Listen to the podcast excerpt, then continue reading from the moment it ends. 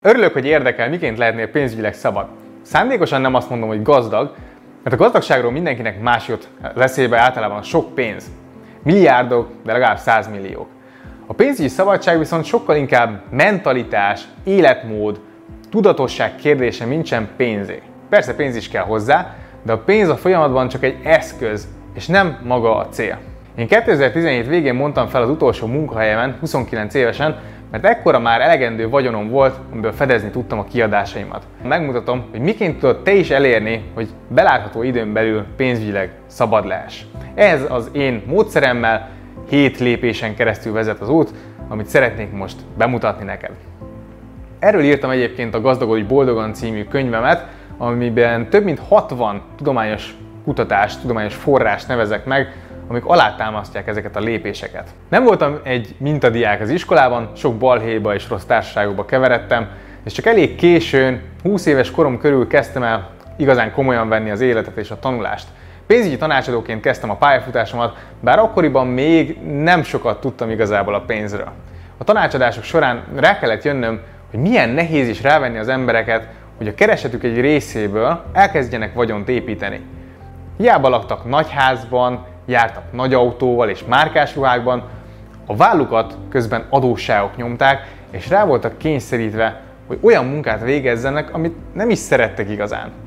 Hiába volt a havi milliós fizetés, és boldog, ráérős emberek helyett rohanó, kiégett, stresszes embereket láttam sokszor. Ekkor tanultam meg, hogy a siker és a sok pénz az nem mindig jár együtt. A siker több, mint pénz. A sikeres ember boldog, miközben eléri a céljait. Én ekkor elhatároztam, hogy nem akarok egy taposó malomban élni, mint a legtöbben. Nekem nem kell az átlagos élet a 8-tól 5-ig tartó mókuskerékben, ahol 70 éves koromig húzhatom az igát. Nekem sokkal fontosabb volt, hogy pénzügyileg szabad legyek, mint az, hogy milyen autóval és járok és milyen házban lakok. Ekkor kezdtem el aktívan tenni azért, hogy megalapozzam a saját pénzügyi szabadságomat. Pénzügyi szabadság alatt azt értem, hogy nem kell a pénzért dolgoznod. Azt csinálsz az idődben, amit csak akarsz. Élhetsz a hobbidnak, vagy akár egy teljes hetet eltölthet a családoddal anélkül, hogy engedélyt kellene rá kérned a főnököttől. Nem kell aggódnod, hogy hó végén miből fizeted ki a számlákat, vagy mondjuk az autó törlesztőjét. Elég pénzed van ahhoz, hogy boldogan élj akkor is, ha nem dolgozol. Ez egy teljesen más minőségű élet, mint amit a legtöbben élnek. Vagy amit a legtöbben gondolnak, hogy egyáltalán lehetséges. És amint mondtam, ehhez nem kellenek százmilliók. A legtöbben ott rontják el, hogy folyamatosan növelik az életszínvonalukat, ahogyan nő a keresetük. Ezt nevezik a kutatók hedonikus futópadnak, ami azt jelenti, hogy az életstílusunk nagyon gyorsan alkalmazkodik a bankszámlánkhoz. Vannak olyan házaspárok, akik havi több milliós fizetés mellett sem tudnak félretenni. Márpedig, ha vagyont akarsz építeni, akkor az nem megoldás, hogyha minden pénzedet kacatokra költöd. A BMW nagyon vagány pár évig, de 5 év után töredékét éri, míg az én pénzem 5 év alatt akár a duplájára is nőhet. Párommal megtanultunk egy közepes, átlagos életszínvonalon élni, és ezt tartottuk akkor is, amikor nőtt a bevételünk. Ez járult hozzá, hogy egyre több pénzt tudtunk félretenni. Amikor havi 800 ezer forintot kerestem, és 150 ezeret költöttem, gyakorlatilag havi 650 ezer forintot félretettem, és befektettem. A befektetett pénz pedig azóta hozamokat termelt, és egyre többet és többet dolgozik a pénzem, hogy nekem ne kelljen. Ezt jól jegyezd meg! Minél alacsonyabb életszínvonalon tudsz boldog lenni, annál kevesebb pénzre van szükséged, hogy pénzügyileg szabad legyél, mert kevesebb befektetés is kitermeli ezt az összeget. És ráadásul annál többet tudsz félretenni, vagyis egyszerre két oldalról is gyorsítja az előre meneteled. Ehhez az is szükséges, hogy ne a pénzköltésben lásd az életed értelmét, és ne a tárgyakban keresd a boldogságot kulcsát. Kutatások azt mutatják, hogy a tárgyakra való pénzköltés valójában nem emeli meg a boldogsági szintünket tartósan ellentétben az élményekkel és az adományozással. Sőt, igazából nem is szükséges ultramagas fizetés ahhoz, hogy boldogok legyünk. Persze egy ideig fontos, hogy jól keres, addig hozzájárul a boldogságodhoz, de ez nagyjából az átlagkereset háromszorosáig igaz.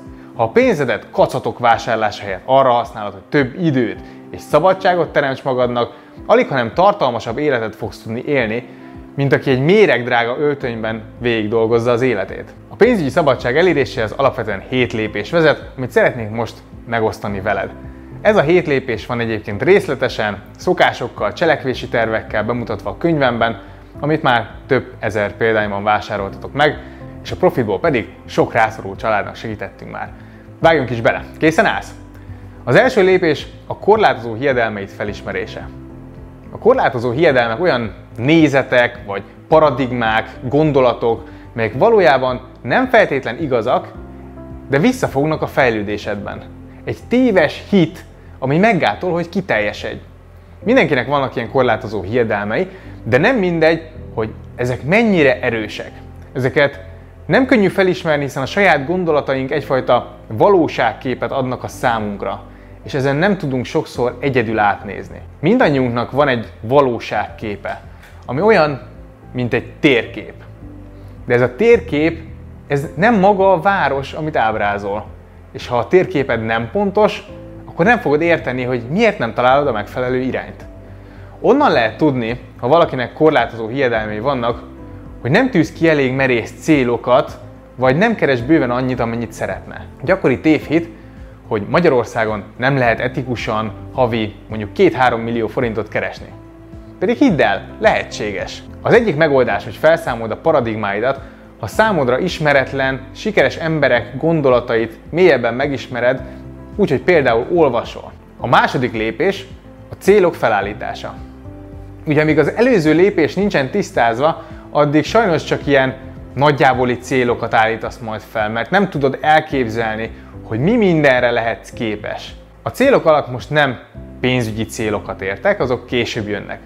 Most az élet céljaidról van szó. Nem arról, hogy házat akarsz, meg autót.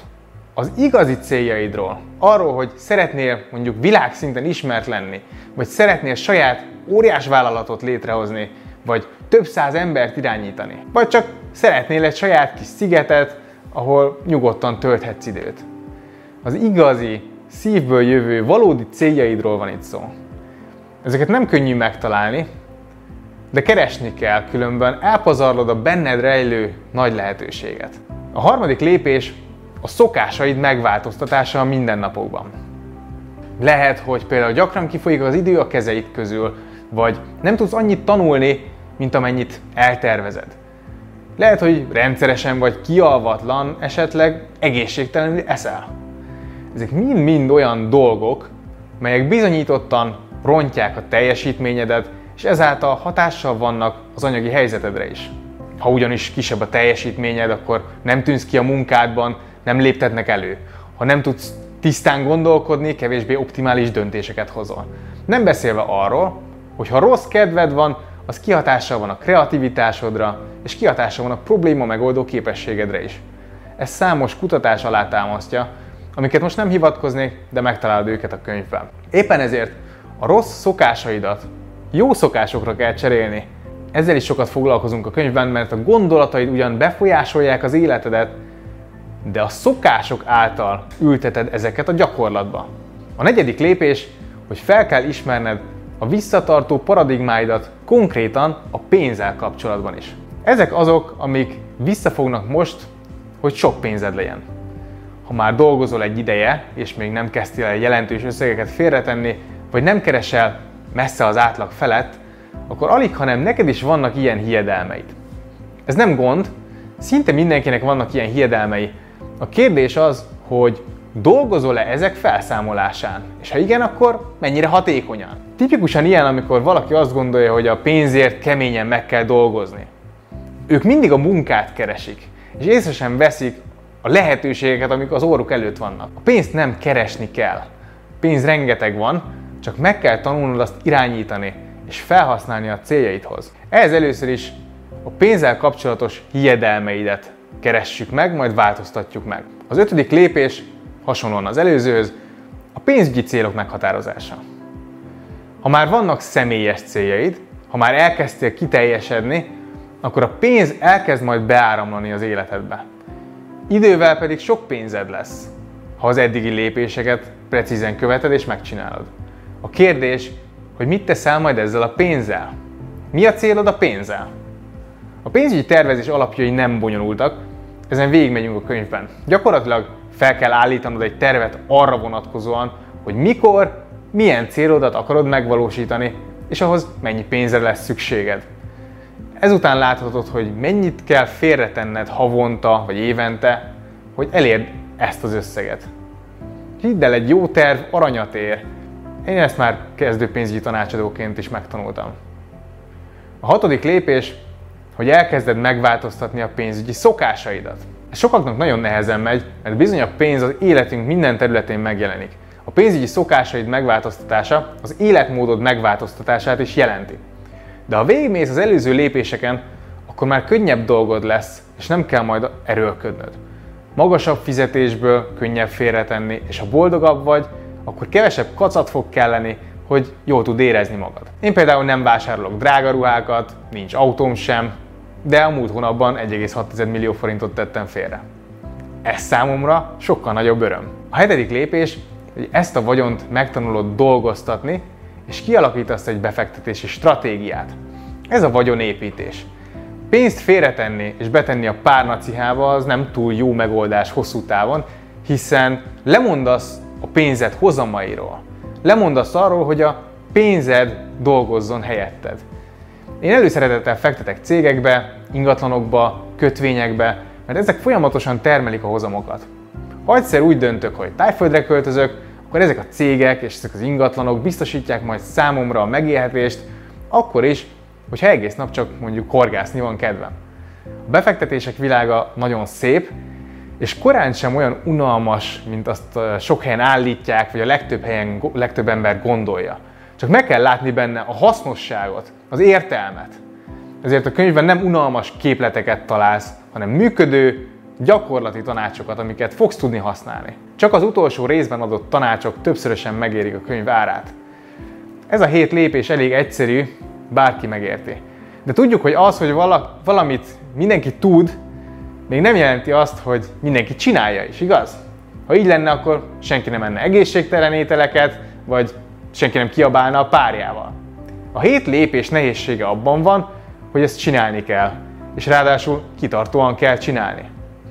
A könyvben olyan kérdéseket is megválaszolok, mint hogy mibe érdemes befektetni, mennyi pénz kell ahhoz, hogy szabad legyél, vagy hogyan tör ki egy nehéz helyzetből, amiből most nem látod, hogy hogyan tudnád ezt elérni. A könyv árából rászoruló családoknak is segítünk, így nem csak te lehetsz gazdagabb a megvásárlásával, de mások anyagi helyzetén is javítasz vele. Remélem, hogy csatlakozol hozzám a küldetésemben, hogy jobbá, hogy gazdagabbá tegyük az országot azáltal, hogy fejlesztjük saját és mások pénzügyi tudatosságát. Hiszem, hogy lehetséges jól keresni, jól élni, boldognak lenni Magyarországon, és szeretném, hogyha minél többen megtapasztalnák ezt. Köszönöm szépen, hogy itt voltál, sok sikert, hajrá!